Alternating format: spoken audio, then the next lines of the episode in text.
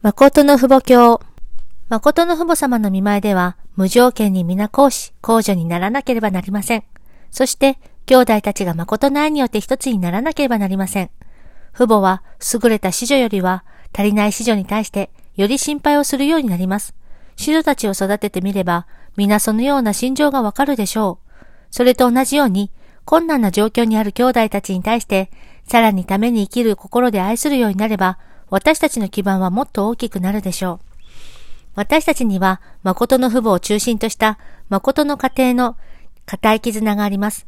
皆さんが身胸を中心として、環境を広く、深く、高く想像するに従い、私たちの基盤はより一層大きくなるでしょう。私たちの目標は一つです。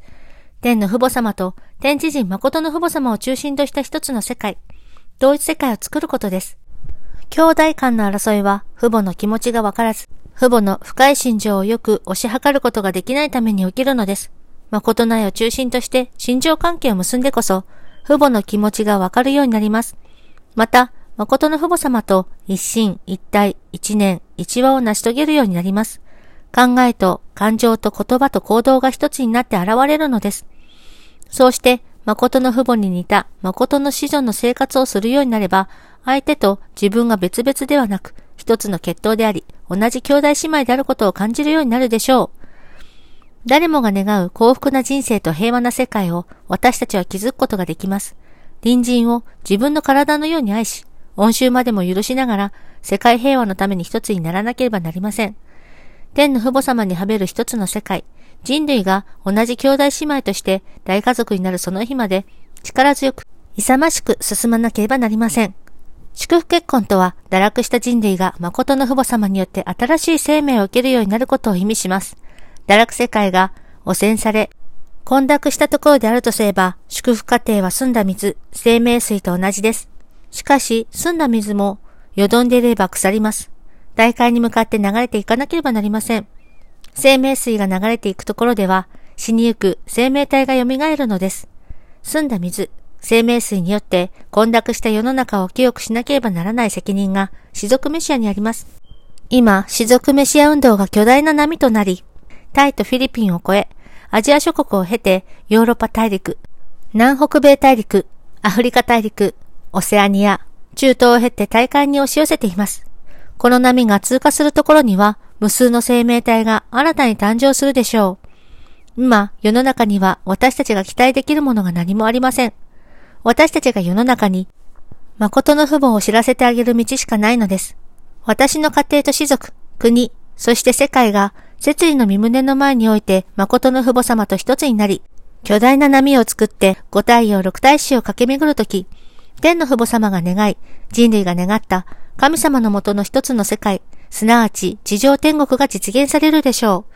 その日のために世界の祝福家庭は天の父母様はもちろん誠の父母様と一心、一体、一年、一話になり、絶対信仰、絶対愛、絶対服従の心情で世の中に堂々と誠の父母様の権限を知らせ、世界人類が天一国の民になるように導く美しい講師、公女、中心にならなければなりません。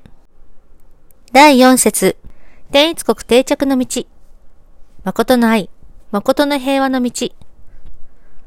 愛と平和は、誠の父母様の生涯にわたるテーマであった。そのため、誠の父母様は、誠の愛の道を歩まれながら、個人、家庭、士族、民族、国家と世界を塞いでいた塀を撤廃し、超国家、超人種、超宗教活動などを通して、世界を一家族にし、永久的平和を定着させるためのビジョンを提示されたのである。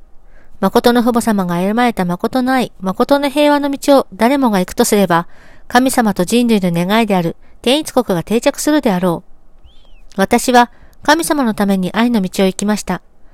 愛のために夜を明かし、愛のために通告し、愛のために千里の道を走り、愛のために大洋を渡り、愛のために異民族を愛そうともがき苦しみました。それはどれほど困難な道でしょうか皆さんは優しいと思うかもしれませんが、とても困難な道です。唖然とする時がたくさんあります。すぐに荷物をまとめて立ち去りたい時がたくさんありました。私がしなければ、また別の誰かがしなければならないので、私がするのです。誠の愛の道は開拓の道です。踏んでいくのです。父母が行った道を私も行かなければなりません。神様が何億万年前に行った道を私たちの重的な一代の先祖たちが厳然と辿っていかなければならなかったのです。それが原理の道です。知らずに堕落したので、復帰の道を尋ねていくのです。父母様が原理を知って復帰の道を尋ねていくために、どれほど苦心し、サタン世界の困難な個人的、家庭的な残素の道を越えるためにどれほど苦心したかわかりません。これは原理原則的な足場がなければ越えることができません。しかし、父母様は原理の道をたどり、サタンの個人的残素条件を原理原則で超えたので、サタンの残素が離れていきます。家庭、種族、民族、国家、世界、天中的基準まで原理の道をたどってきているのです。誠の絵は生命を投入して忘れてしまうところから始まります。そこに神様が臨在します。それが父母の愛です。投入して忘れてしまい、投入して忘れてしまうのです。堕落以後、神様はそれを継続してきました。全人類が救援されるまで行うのです。どれほどかわいそうな神様でしょうか。そのような神様を父母として、はべらなければならないことを知ったので、一生の間監獄に入り、ありとあらゆる悪口を言われても変わりませんでした。人間思想が堕落した後に、多くの壁が建てられました。個人的、家庭的、種族的、民族的、国家的、世界的、天中的な壁が生じました。その7段階の壁が皆さんの道を塞いでいます。それらをどのように崩すのでしょうかその壁が立っている基盤が体です。それゆえ、常に体が問題です。個人的な壁、家庭、士族、民族、国家、世界、天中的な壁、すべてのものが体を基盤としています。体はその数多くの壁を崩すことができません。ですから、残っている壁は常にサタン側に属するようになるのです。皆さんもそれを否定できないはずです。父母様はそのような事実を知りました。ですから、父母様はいかなる迫害が来ても問題ではありません。道をまっすぐに行かなければならないということが問題です。ジグザグに神様の道を行くことはできません。誠の愛の道は直端距離です。直線で行くのです。それゆえ父母様は一生の間、サタンの迫害を受けました。誠の愛は、作用すればするほどマイナスになりません。入力より出力が大きくなるのです。自然の力は入力より出力が小さいのですが、誠の愛は入力より出力が大きいというのです。このような内容でそれが持続します。ですから父母様は生涯を通して全て投入して忘れてしまいました。それでは誠の愛の結果はどのようになるのでしょうか世界が集まってきます。父母様が一生の間、このような公的な道を代表して苦労しながら歴史を辿ってきたことを思えば、皆さんも我知らずに涙がボロボロ流れます。誰がそのように泣かせるのですか？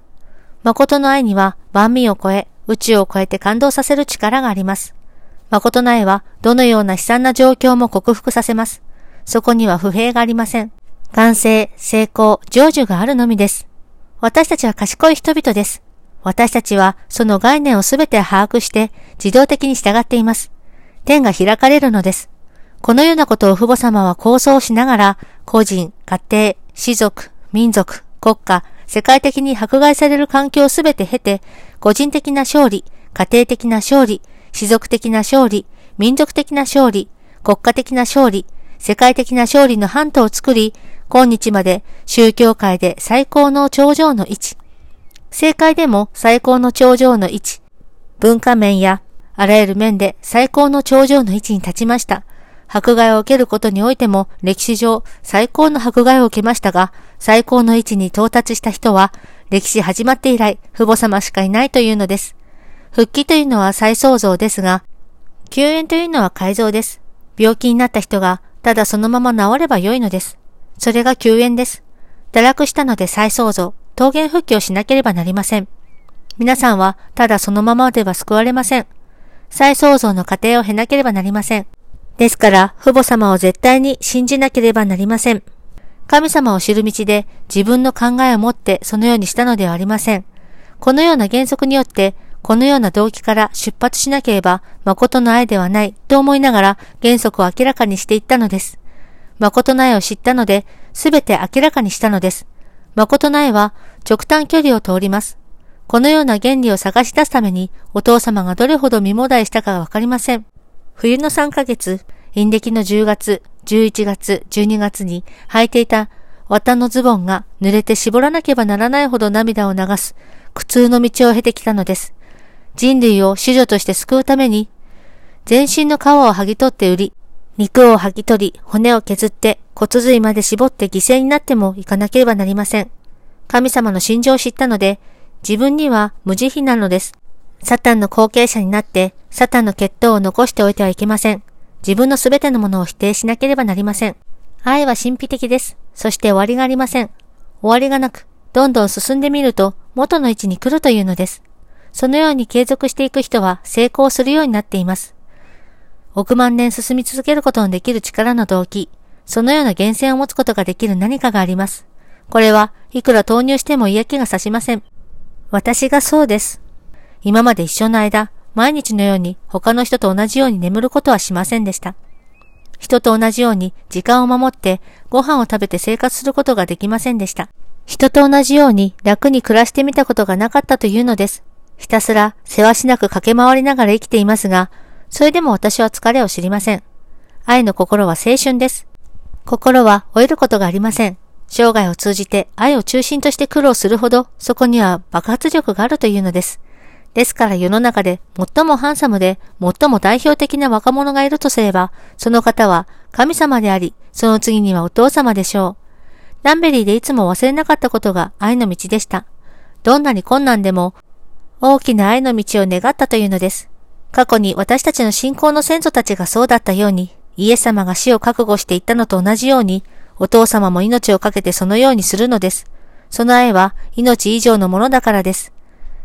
生命は愛から出発します。ですからその愛の道を尋ねるためには、命以上のものとして尋ねなければなりません。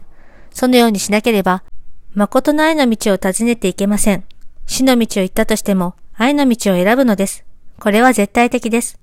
そのような人は歴史始まって以来、お父様しかいないというのです。このような内容をもって実践休校するために、歴史時代に40年間、あらゆる恥ずかしめや受難を受けても死の峠を越えても、この道を捨てませんでした。それは誠ないというこの絶対的な宝物を知ったからです。このように歩んでみると、今や世界的に有名になりました。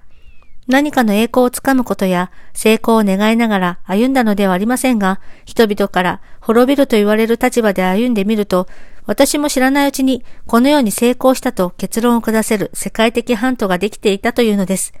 宗教と政治は別のものではありません。別のものになっていれば平和の世界は成し遂げられません。二つに分かれていては平和の世界になることができないのです。平和の世界は一つです。理想世界は二つではありません。一つなので一つの方向に収集しなければなりません。世界的に宗教と国々を収集する人は父母様以外には誰もいません。父母様に従ってくれば、世界平和に至る一番の近道を行くことができます。父母様は新しい理想世界、第三の世界を願っています。父母様以外には、共産世界と民主世界を動かして一つの理想世界に進むことのできる道を知っている人はいないのです。本日の訓読は以上となります。このゴリブルは、ご視聴していただいている皆様のご支援で成り立っております。詳細はゴディブル .org をご覧ください。